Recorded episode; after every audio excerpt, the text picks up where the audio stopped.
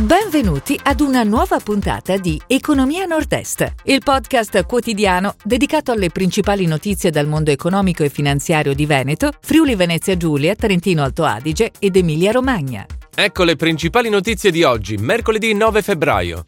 Agroalimentare Veneto in ripresa.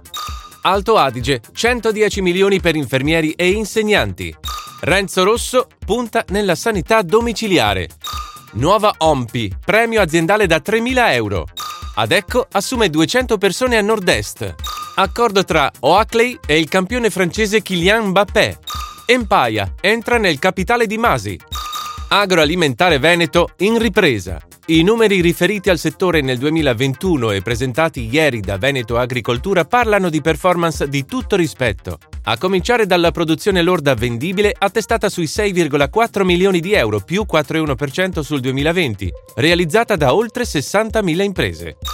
Alto Adige 110 milioni per infermieri e insegnanti.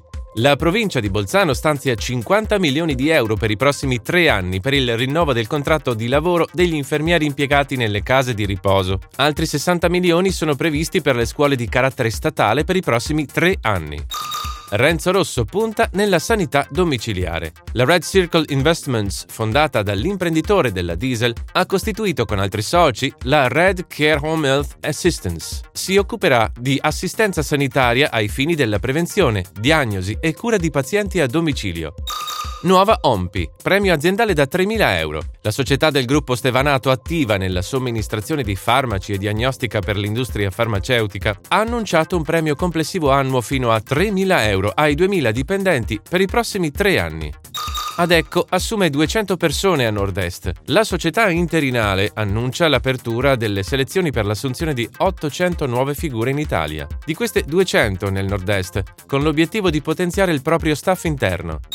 Accordo tra Oakley e il campione francese Kylian Mbappé. La società dell'occhialeria del gruppo Luxottica ha firmato un accordo di partnership con il famoso attaccante francese del Paris Saint-Germain. Sarà il simbolo della campagna Be Who You Are.